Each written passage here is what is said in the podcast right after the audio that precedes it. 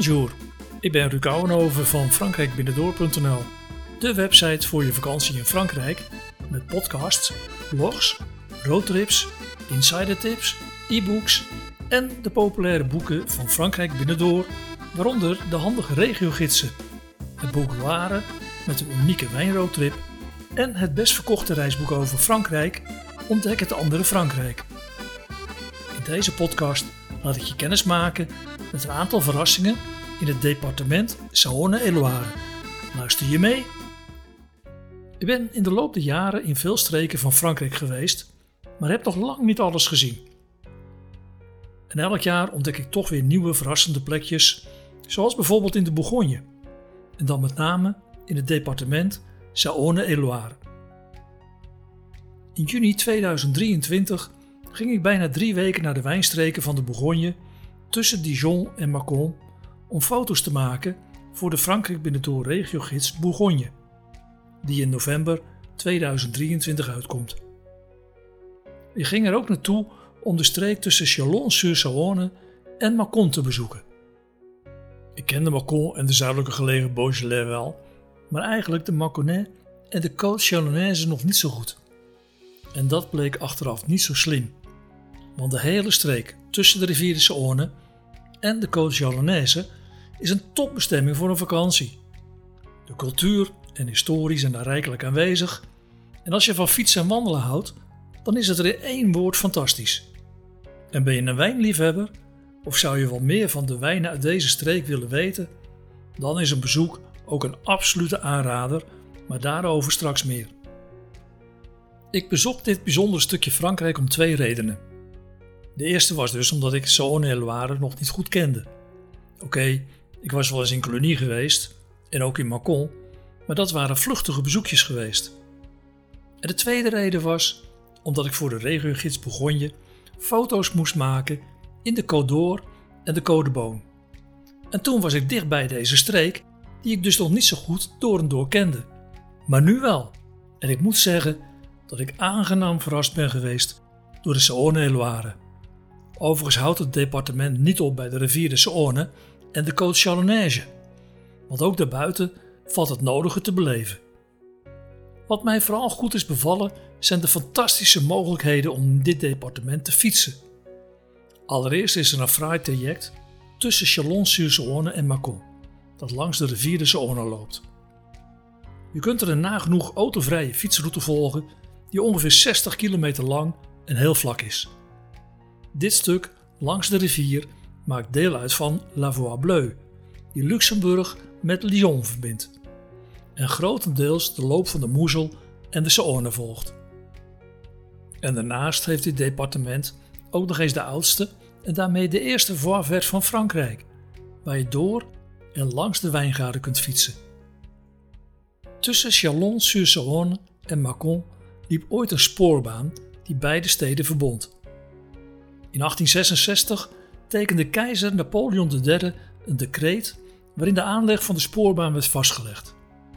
En datzelfde jaar werd meteen begonnen met de aanleg. Maar daarvoor moest een tunnel worden gemaakt in het traject tussen Mâcon en Cluny. Er bleek echter dat de rots in de berg harder was dan verwacht, waardoor het werk niet echt opschoot. En het verhaal gaat dat de arbeiders slecht werden betaald en sliepen in wijnvaten die tot slaapplaats waren getransformeerd. Maar drie jaar later waren de meeste werken en stations op het traject klaar en in 1870 reed de eerste trein tussen Mâcon en Cluny. Het duurde uiteindelijk nog 18 jaar voor de eerste trein Chalon-sur-Saône bereikte.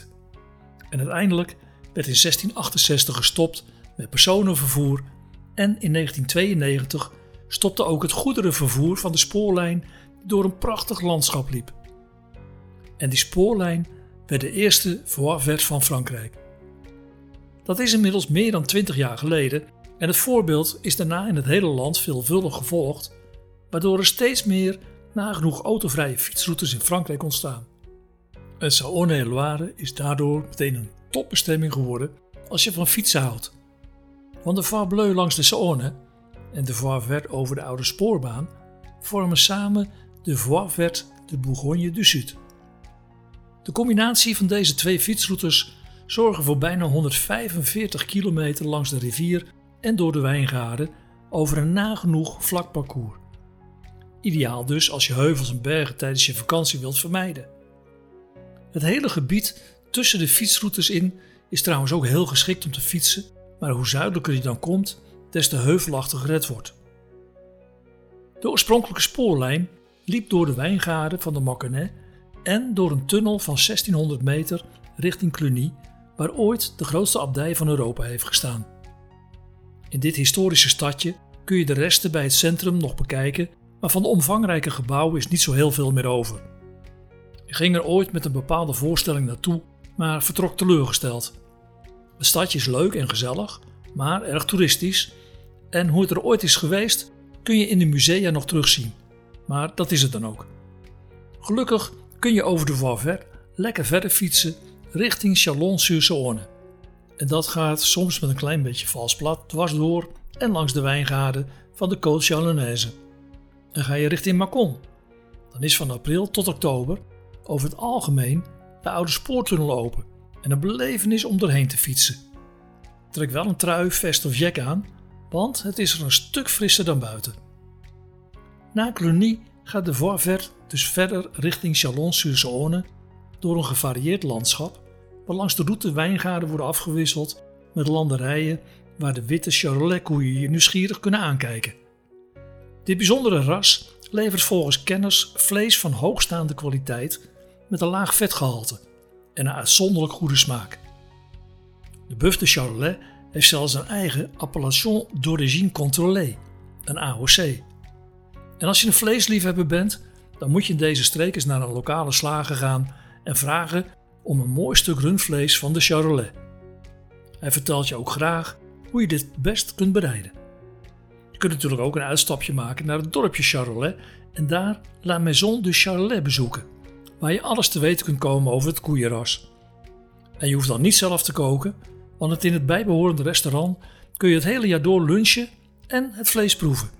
En daarna kun je in de boutique allerlei streekgerechten kopen, zoals bijvoorbeeld een lekkere geitenkaas uit de streek. En ga je liever op de fiets de omgeving van de Voivert verkennen, dan kom je naar Cluny langs tal van leuke dorpen en kastelen. Een fietstocht zal hier niet snel vervelen, en zeker niet als je af en toe eens van de gebaande paden afwijkt. De Voivert gaat dus over een oude spoorlijn en redelijk rechtuit door het landschap. Soms met wat vals plat omhoog en dan weer een lekker stuk dat langzaam omlaag gaat. En als de Voivert kruist met een weg, dan is dat meestal een rustige landweg en soms staat daar nog een oud spoorwachtershuisje. En heel leuk vond hij bij Saint-Jean-le-National het station inclusief overkapping, perron en een oude waterpomp voor de stoomlocomotieven. Een leuke plek voor een pauze of een picknick in de schaduw. Het dorp is trouwens de moeite waard om te bekijken en van juni tot augustus is er elke dinsdagochtend een gezellige markt met veel streekproducten. En de andere maanden wordt de markt op de eerste en derde dinsdag van de maand gehouden. Verderop kom je bij het leuke dorp Buxy. En daar moet je zeker afstappen om het kleine, maar fijne middeleeuwse centrum te bekijken. De streek die hier tussen de Voivert en de rivier de Saône ligt, is relatief vlak. Ik verbleef er een tijdje in het dorp Blijven, waar je vlakbij een paar meren hebt in een fraai natuurgebied. Er ligt een mooie camping die het hele jaar door geopend is. En in deze streek tussen grofweg Buxy, Chalon-sur-Saône en Tournu kun je mooie fietstochten maken over rustige landwegen. En wil jij eens overnachten in een kasteel met een fraai park binnen de muren van een oude abdij? Dan moet je eens kijken bij Château de la Ferté, dat vlak bij de Lax de Lève en het dorp ligt. Er zijn ook diverse leuke gîtes en andere accommodaties in de omgeving van Lève te vinden. En de link vind je in het artikel dat bij deze podcast hoort op frankrijkbinnendoor.nl slash saone-e-loire.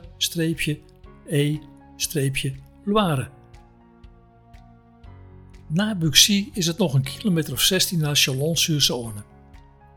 En het is niet het meest indrukwekkende stuk van de Voivert, maar tot het wijndorp Givry is het wel fijn fietsen. Het dorp moet je zeker eens gaan bekijken en fiets dan in elk geval door de bijzondere poort het centrum in. En ook hier is de invloed van de abdij van Cluny tastbaar. Want de monniken zorgden ervoor dat de wijngaarden hier beter beheerd werden en de kwaliteit van de wijn met sprongen vooruit ging. Het maakte uiteindelijk Givry tot een welvarend dorp en dat is te zien. Het heeft zelfs een van de mooiste stadhuizen van Frankrijk. En dat is bijna niet te missen, want het maakt deel uit van de fraaie stadspoort. En na Givry kom je steeds dichter bij Chalon-sur-Saône. En vond ik de Voorvet wat minder aantrekkelijk worden, omdat je dan in de buitenwijken van deze flinke plaats komt. Het is ook af en toe een beetje een zoekplaatje om in het centrum te komen. De bordjes staan er wel, maar niet altijd op een logische plaats. En soms fiets je over een fietsstrook of gewoon over een trottoir. Maar uiteindelijk kom je in het oergezellige centrum van Chalon-sur-Saône. En aan de rivier de Saône kun je vervolgens de route van La Voie-Bleu oppikken richting Tournu en Mâcon. Een totale afstand van ongeveer 60 kilometer, maar die kun je met een overnachting in Tournu heel goed in twee dagen doen. Tournu is trouwens best leuk voor een tussenstop, want deze oude pleisterplaats lag vroeger aan de N6, de voor sommigen mythische weg tussen Parijs en de Franse Alpen. En daardoor zijn er nog steeds veel en vooral fantastische restaurants te vinden. Dus een overnachting in Tournu kan goed gecombineerd worden met een lekker etentje. Ik kan je wel aanraden om daarvoor eerst de bijzondere abdij van het stadje te bezoeken en flaneer even langs de rivier. En is het een zonnige dag? Ga dan in de avond via de brug naar de overkant om Tournu in de ondergaande zon te zien. Een momentje om te koesteren. En als je in Tournu bent, dan kun je over de nagenoeg autovrije fietsroute van Voie Bleu naar Mâcon fietsen. Je pedalt dan relaxed langs de rivier en na 30 kilometer kom je bij Mâcon. Je kunt die afstand ook met de auto afleggen en dat kan snel en met tol over de A6, de Autoroute du Soleil, of iets minder snel over de D906. En als je van historie houdt, dan is de D906 een goede keus, want dit is het traject van de voormalige Route Nationaal 6, kortweg de N6. Het is de roemruchte route tussen Parijs en de Col du Mont-Cenis bij de Italiaanse grens. Net als de mythische N7 die Parijs met Menton verbond, is er ook van de N6 niet veel meer over en zijn grote delen gewijzigd in de departementale route waar wel nog het nummer 6 of 7 in zit. De D906 richting Mâcon is gewoon een drukke weg waar je wel af en toe nog iets van die historie kunt zien. Het zijn dan bijvoorbeeld oude tankstations die tegenwoordig een andere functie hebben. Soms zit er een bakker in of een andere winkel en een enkele keer nog een garage. Ook kom je nog oude restaurants en auberges tegen, waarvan overigens het merendeel de tand destijds nauwelijks heeft toestaan. Kortom, als je het idee hebt om nog iets te kunnen opsnuiven van de oude sfeer van vroeger, dan kun je dat wat mij betreft helemaal vergeten. Maar het is wel een leuke manier om met de auto naar Mâcon te rijden. En zodra je bij Mâcon bent, rij je praktisch tegen La Cité des Climats et de Bourgogne aan. En als je een wijnliefhebber bent, of als je meer over de wijnen van de Bourgogne en de Macronet te weten wilt komen, is dit een topbestemming. Je kunt er gratis de auto parkeren en na je bezoek langs de rivier naar het centrum lopen.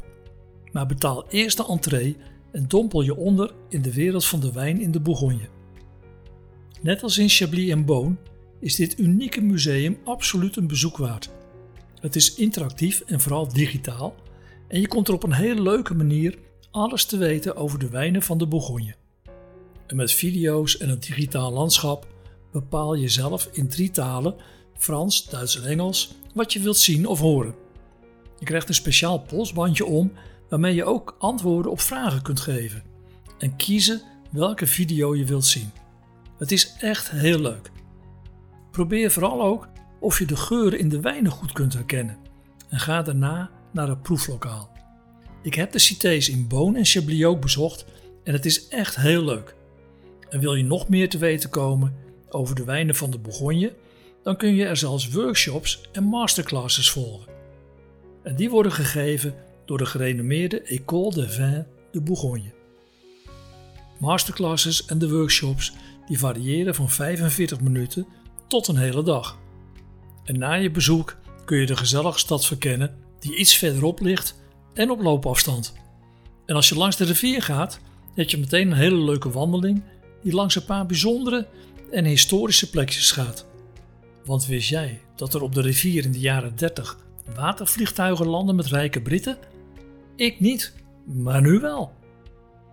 Ik maakte de fietstocht in juni 2023 en je leest meer over het departement Saône-et-Loire en de geheimen van de Bourgogne in de Frankrijk Binnendoor regiogids Bourgogne die vanaf 2 november 2023 verkrijgbaar is.